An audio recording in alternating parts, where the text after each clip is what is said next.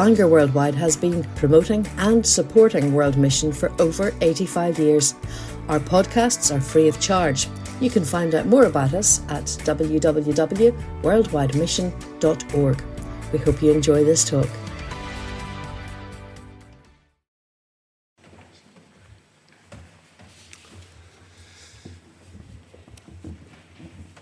It's a privilege for me to introduce now our keynote speaker for this evening. Dr. Chris Wright has been serving God in India. He has been the principal of All Nations Christian College in the south of England. He's currently uh, leading the work of the Langham Partnership. And uh, he's written, I think, about a dozen books. About a dozen books. Getting on for 20? I'm, I can not keep up. In fact, it was only when I um, realized that I was going to have to introduce Chris that I thought I'd better read one of these books. So uh, I had a read at one that was called The God I Don't Understand. I thought that was a really good title for a, um, a famous Bible teacher. Anyway, uh, it's great to have Chris with us tonight. I wonder if any of you have heard of the story of the three Freds. Does it ring any bells? Oh, there you go. Well, one of those Freds, Fred Wright, was Chris's uncle. And uh, I heard about this when I met the young lady who is my wife many years ago, 40 years ago actually. And uh, her family introduced me to the story of the three Freds. And uh, that was my second introduction to Chris Wright because Chris and I were in the same class in school. And we haven't seen each other, apart from once, in a lot of years, more than we can remember anyway. But anyway, uh, I was going to tell you tonight something about um, what Chris was like in school and uh, all that sort of thing. But then I thought, actually, he's coming to preach for me tomorrow morning, so I better not say anything too derogatory at this point. Anyway, it's great to have Chris, and I don't want to take up his time. I'm just asking you to welcome him tonight as God's messenger to us. He's going to bring God's word and I believe God will speak to us deeply as we open our hearts to Him tonight. Let me pray for Chris before he speaks. Father, thank you for bringing Chris among us tonight. Thank you for all that you've put into this man. Thank you for the way you have worked in his life and given him so much experience of you, so much joy in working for you, so much, so much of God in him. And Lord, I want to pray tonight that he would uh, find complete liberty to release something of what you have put into him so that we can all receive from you tonight. In Jesus' name, amen. Amen. Amen. Thank you. Well, thank you so much, Jeff, for that wonderful welcome. And uh, it's lovely, always lovely to be back in uh, Northern Ireland, our home, uh, and particularly to be here in Bangor, which has always been uh, a favourite town for Liz and myself. Uh, and it's lovely to be back. I was in um, uh, New Horizon earlier in the summer, and uh, one person has already said that they were uh, enjoyed being up there with me uh, earlier in the summer. So it's nice to be here. It also feels very much familiar because. Uh, Jeff has already mentioned some of our childhood memories from when we were at Methody together. Uh, but even further back than that, I remember being in this building for the Bangor Worldwide Missionary Convention uh, when my father would be here quite often, Joe Wright. It's actually interesting to be introduced as the nephew of my uncle Fred, who, of course, I never met because uh, he was killed in 1935, which was before I or any, or Jeff or I were born. Uh, but many of you, or some of you at least, may remember my father, Joe Wright, and certainly year by year we would come to the Bangor Worldwide Missionary Convention uh, and man the UFM stall, as, as it then was. So it's lovely to be here uh, and to be able to share with us all throughout this week, uh, not only here on the first evening, but uh, in the little slots at the end of the Monday to Thursday evening, you'll see in the programme it says Bible Fresh. Uh, that will not be an opportunity for John and John to uh, repeat what they did uh, this evening every time, but it's in order to use that phrase as a way of saying that we want to end each day with a very brief word from the Bible. It will not be anything like what we're going to have now. Not that tonight's going to be terribly long, but it will not be as long uh, as this evening's address, but just a brief look at the Bible at the end of each main session throughout the week on Monday to Thursday. But tonight, our theme, as you may have seen in our program, is Salvation Belongs to Our God. That is the title that I was given and suggested to me. It's a wonderful title. Salvation belongs to our God. I'm sure you know that, of course, it's a great affirmation that comes at the end of the Bible in the book of Revelation. It is the song of the redeemed. You remember the passage? It comes there in uh, Revelation chapter 7, verses 9 and 10, where John says, After this I looked, and there before me was a great multitude that no one could count, from every nation, tribe, and people and language, standing before the throne and in front of the Lamb, and wearing white robes and holding palm branches in their hands. And they cried out in a loud voice, Salvation belongs to our God who sits on the throne, and to the Lamb. People of every tribe and nation and language, many, many more than represented even by the flags in this building. It's a great missional song, that salvation belongs to our God. Uh, who sits on the throne and to the Lamb, because, of course, it is the great climax to the whole Bible story, which is the story of salvation. Salvation that has been accomplished by God through the Lamb of God, the Lord Jesus Christ, and salvation which is still uh, being run by the reign of God, the throne of God, where God sits. It's universal, it's multinational, it's people of every nation and tribe who are there. And that, coming at the end of the Bible, is the goal towards all of history is moving. And it's certainly also the goal and the objective to which a convention like this is pointing as the whole motivation for our engagement in Christian mission. So it's a wonderful verse from the end of the Bible. But also, of course, it throws us back, in a sense, to the very beginning of the story.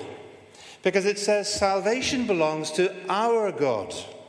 And that phrase, our God, is a reminder of that great covenant reality in the Old Testament, where God said to the people of Israel in Old Testament times, You will be my people, and I will be your God. And as Moses says, Hear, O Israel, the Lord our God is one Lord. This is the God we're talking about. Salvation belongs to this God. It is this God's property, it's his accomplishment.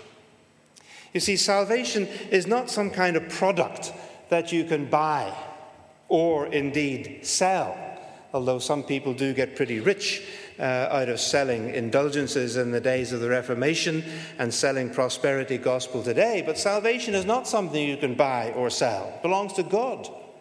It's not some kind of mystical religious dream that all human beings are trying to accomplish by their own uh, religious means. It's not some utopian dream of human accomplishment that we'll all get there in the end. Salvation belongs to our God, says this verse. Salvation is what God has done in history in order to redeem the whole of his creation and then to populate that new creation with a redeemed humanity drawn, as the verse says, from every nation, tribe, and language and tongue uh, on earth.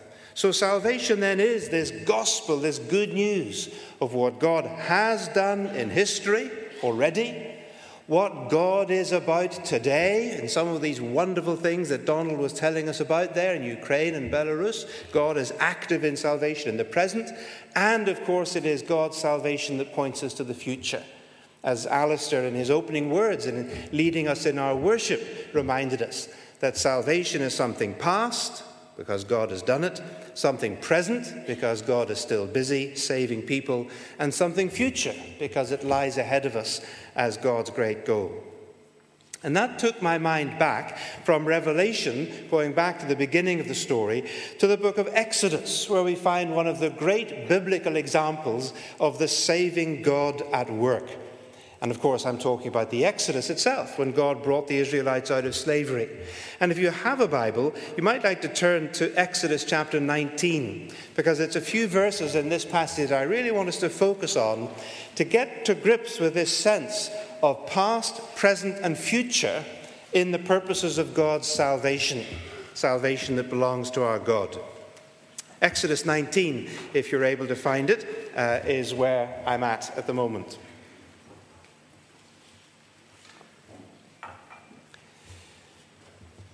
I'll not take time to read the first few verses because it just reminds us that God had brought the Israelites out of Egypt three months before this chapter. They had come out of Egypt in the great Exodus and the plagues and all of that. And now God has got these people to himself at Mount Sinai, which is where chapter 19 is located. Uh, and then we read, now I'm at verse, uh, verse 3 Then Moses went up to God, that is, to the top of Mount Sinai. And the Lord called to him from the mountain and said, This is what you are to say to the house of Jacob, and what you are to tell the people of Israel. You yourselves have seen what I did to Egypt, and how I carried you on eagle's wings and brought you to myself. Now then, if you will obey me fully and keep my covenant, then out of all the nations you will be my treasured possession, for the whole earth is mine and you will be for me a kingdom of priests and a holy nation. These are the words you are to speak to the Israelites. Now, what is interesting, I think, in that passage is that God points to the past, to the future, and then to the present in each of those three verses 4, 5, and 6. And first of all, in verse 4, God points to the past grace of God's salvation past grace. God says, You have seen what I have done to the Egyptians. And of course, that's true, because only three months before, as we're told in verse 1, these Israelites had been slaves. They were being whipped and beaten, and their little boys were being slaughtered. They were being the victims of a state sponsored campaign of ethnic genocide against them, uh, using our kind of language for what was actually happening in Exodus chapter 1. But they weren't now. They were free. They were liberated. And God says, That's what I did. It was God's initiative. And the opening chapters of Exodus make it very clear that it happened because of God's compassion, because of his love for them, because of his faithfulness to his promise, and because of his justice. But all of that flowed from God's grace. And so God points to his grace in action. He says, You've seen what I've done. His grace liberated them, saved them, delivered them. This was the great moment of Old Testament salvation that belonged to our God. So you see, whatever is going to come next in this story is, is the gist of what Moses is saying. Which, of course, we know what's coming next because we read the book. And we know that what's coming next is going to be the, the law, the Ten Commandments, the making of the covenant. But all of that is going to be based upon, founded upon, what God has already done. God's salvation. It's past grace. It's something that's already happened to them. God has redeemed them, He's liberated them. And then He says, Now, let's talk about obedience and about the law. But grace comes first. I'm emphasizing this because there's still a fairly common misunderstanding around uh, in many Christian circles, including those who are committed to mission, as, as you are because you're here for this convention, that the difference between the Old Testament and the New Testament in the Bible is really very simple. Some people think that in the Old Testament you got saved by keeping the law. Whereas in the New Testament, thank God, we don't have to keep the law anymore, we get saved by grace. Now, the second, of course, is absolutely true. We are saved by grace, as Paul says, through faith in the Lord Jesus Christ. But it's nonsense to say that in the Old Testament they got saved by keeping the law. No, no, no. They were saved by God's grace, and then he said, Now let's talk about obedience. Salvation came first, grace comes first. Grace always comes first. In the book of Exodus, you've got 18 chapters of salvation before you get a single chapter of law. God says, You have seen what I have done. Now let's talk about what you're going to do. And it's the same for us as it was for those Old Testament Israelites. It's the same truth that you find in the New Testament. There are commands in the New Testament to be obeyed as well. Love one another, said Jesus. That's a command of Jesus. But you remember, he said, Love one another as I have loved you. His love comes first. Forgive one another, says Paul. That's another command in the New Testament that we are to obey. But what did he say? Forgive one another as God in Christ has forgiven you. We love, says John, because he first loved us. Grace comes first. You can't live as you think a Christian ought to live unless you have first experienced the grace of God's forgiveness, God's love, God's salvation, the salvation that belongs to God and comes to us through His grace. That's where we start. That's where it all starts, including whatever mission God entrusts to us.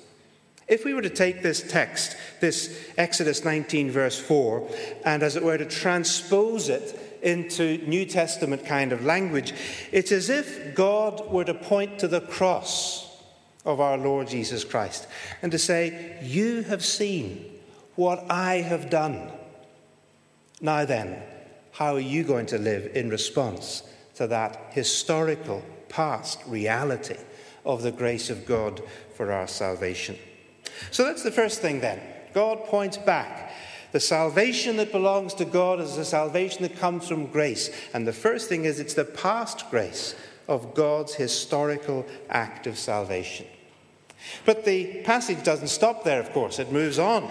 And so must we, because we move on from the past grace of God's salvation to the future grace of God's mission and this is where it begins to cut in to the theme and the, the, whole agenda of what we're about in this coming week here in Bangor. The future grace of God's mission in the second half of verse 5, particularly. Now, the best way, I think, to, to help us to think about this is to imagine for a moment, if you would, what was the view like from the top of Mount Sinai? I've never been there, I don't know if you've ever been there, but try to imagine it. Imagine God tells us it was pretty wide. Now, from the bottom of Mount Sinai, it probably wasn't. You see, down at the foot of a mountain, you don't see very much. And that's where the Israelites were. They were at the foot of the mountain. God was at the top in, in the spatial language of the chapter. Of course, you know, God is everywhere. But in this story, God is, as it were, at the top of the mountain, which is where Moses goes to meet with God. And, and the Israelites who were at the foot of the mountain may have been tempted to think, well, we're the only people here. We, we are the, the, the only people who are special to God. We are the only people whom He's interested in, who He cares about. And if that was the way they were thinking, they were partly right, but very partly wrong. Yes, of course, there was a sense in which God did have a special, unique relationship with this people the, the children of Israel, the descendants of Abraham in the Old Testament. He says to them, You are my treasured possession. That there is a, a personal covenant relationship between God and these people uh, that was there for no other nation at that time. But that did not mean, decidedly did not mean, that the Israelites were the only people on earth that God cared about, or that God knew about, or that God was seeking to bless. Because you see how God here says, all the nations and the whole earth are both there in verse 5, both those phrases. All the nations and the whole earth. It's as if God at the top of the mountain is saying, Down at the foot of the mountain, Israel, you may not be able to see much, but I can from up here. I can see all the nations of the earth, and they all belong to me because they're all created by God in the image of God. And the whole earth I can see, and it all belongs to me. All the earth is mine, says God. So, what we're getting, you see, in, in this little pair of verses is a lovely balance between something very particular. That is, the Israelites, this unique people that God had just redeemed out of Egypt, on the one hand, and on the other hand, this universal vision of God for all the nations on the whole earth. Yes, at one level, you see, God had just rescued one nation out of slavery in Egypt, the Israelites. But the whole reason why God had done that was because God was on a, on a journey to bring the blessing of liberation and salvation to all the nations on the earth. And yes, God had demonstrated his power and his sovereignty in one particular land, the land of Egypt where God had so demonstrated his power. But he had said to Pharaoh, he said, The reason I'm raising you up and doing these things is so that my name will be known in all the earth, that it all belongs to God. That's the breadth of God's interest. That's the breadth of God's mission and God's agenda. Now, if we'd been reading the story from the beginning, as we ought to have been if we were paying attention to Bible Fresh. We should have been reading this story right from the very beginning of Genesis. We would be saying at this point, well, of course that is so. Because after all, who is this God who's speaking here on the top of Mount Sinai? Who is this God? This is the same God at the same place, speaking to the same person, Moses, who had said to Moses when Moses asked him that question, Who are you, Lord? Who is this God? What's your name? Who am I to say when I take this message down to Egypt? Who will I say has sent me? And God, you remember, said, I am the Lord, the God of Abraham and Isaac and Jacob. The same God, God of Abraham. And it was to Abraham that God had made that promise way back in Genesis chapter 12. Through you, he said, all the nations on the earth will be blessed.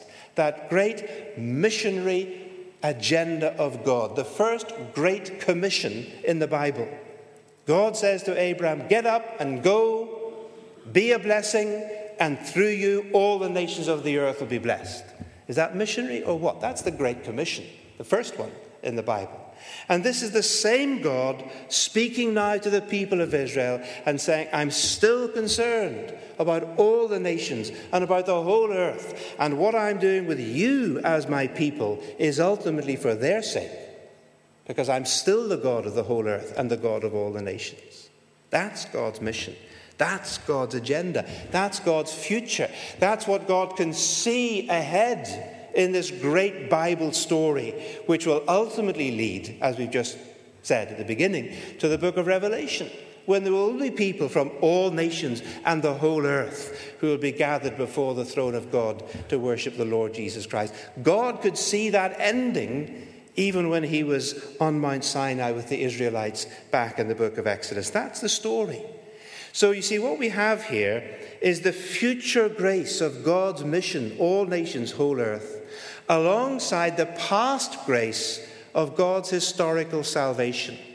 And the whole Bible story is slung between those two poles, between the past, what God has already done, and the future of what God plans to do.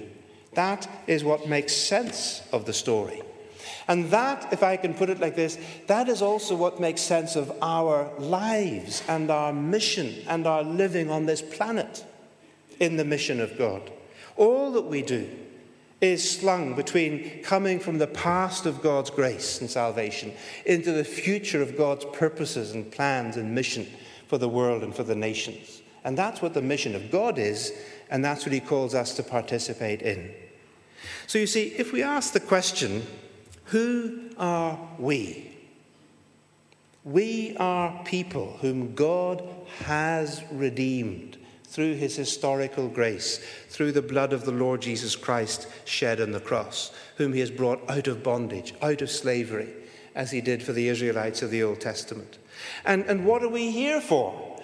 We are here because God wants to bring that blessing of salvation, the salvation that belongs to our God, to people of all nations through the whole earth.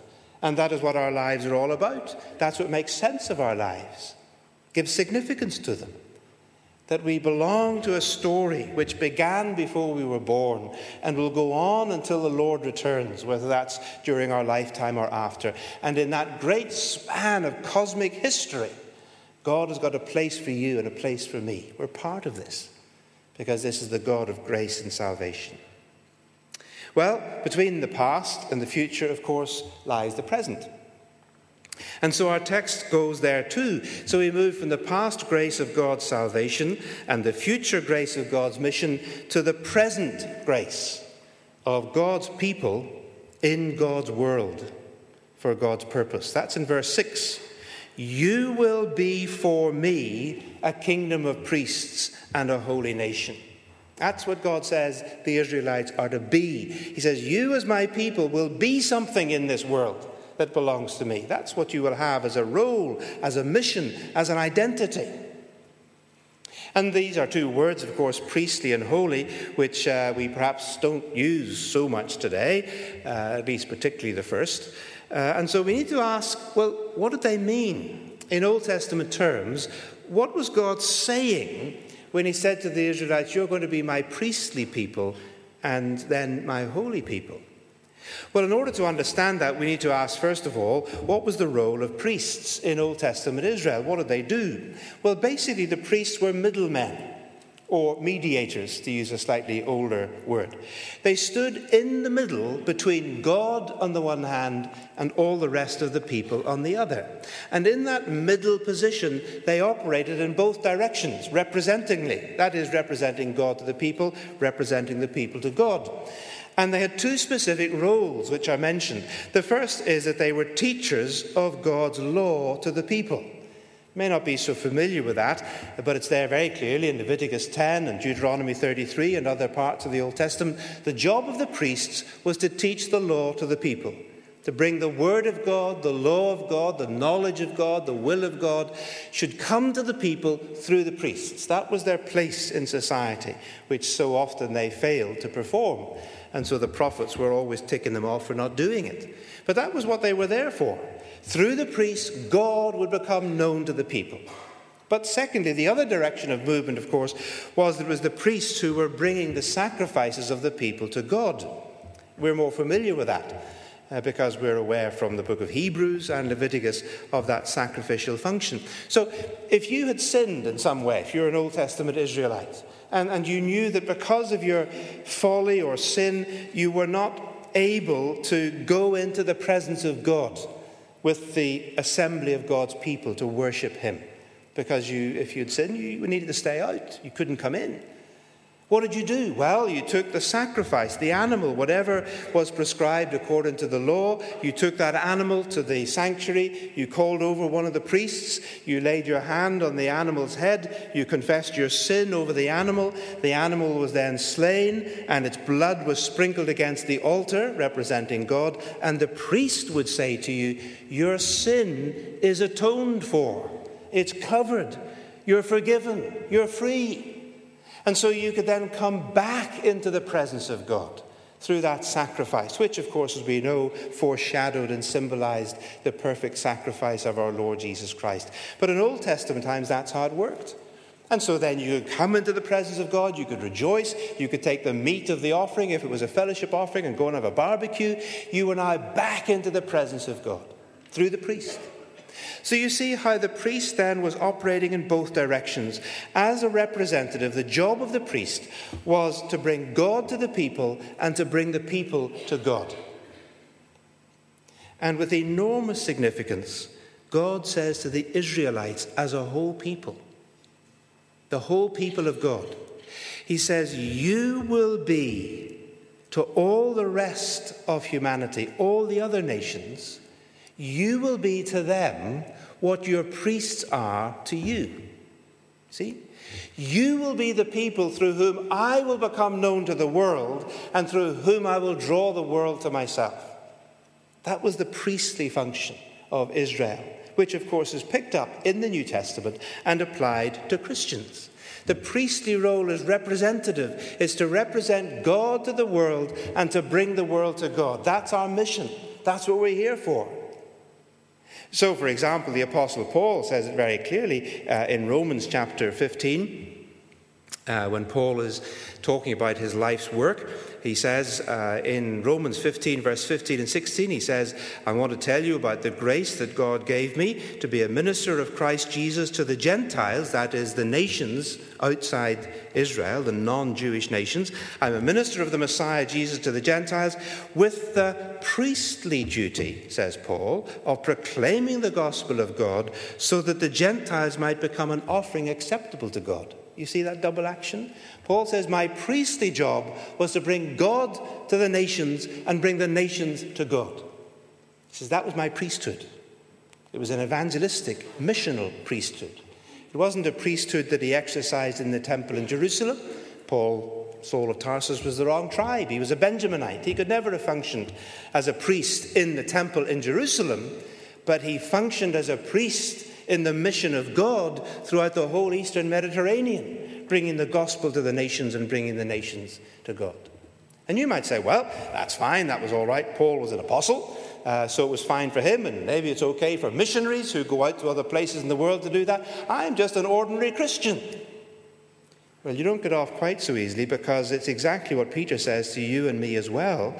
Because when Peter was speaking to Christians, as he called them, saints scattered abroad throughout the different parts of what we now call Turkey, Paul, Peter rather, picks up exactly this phrase from Exodus chapter 19 and he builds it into what he tells those Christians is their identity, their experience, their mission, their responsibility.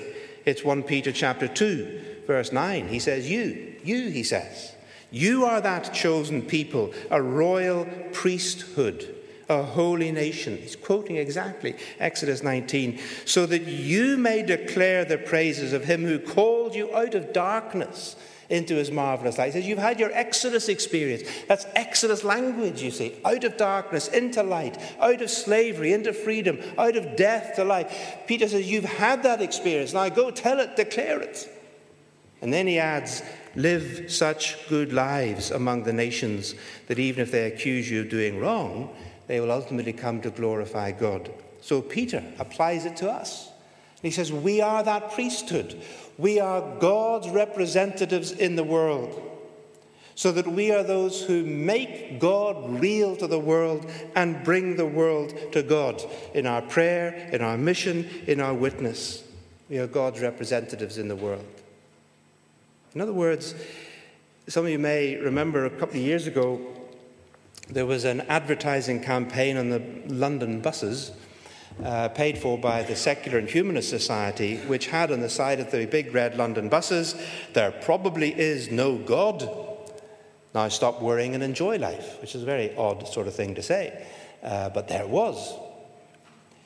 But you see, if someone looks at that and reads that, there probably is no God, they ought to be able to be saying to themselves, that can't be true.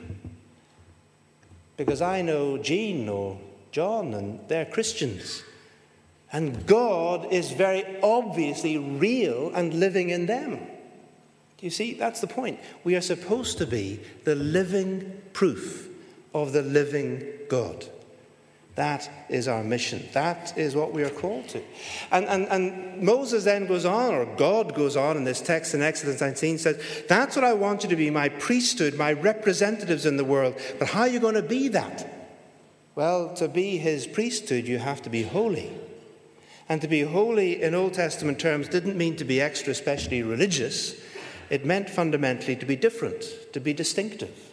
God says to the Israelites, Yes, you're going to be a kingdom, probably at some point in the future, but you've got to be a holy one. You've got to be a priestly one. You've got to be different from the nations, not just like all the other nations. In fact, says quite explicitly in Leviticus chapter 18, verses 1 to 5, where God says to the Israelites, Do not do as they do in Egypt where you used to live. Don't follow the idolatry of military power and empire and all the sort of glory of that. Don't be like the Egyptians. Don't follow their ways.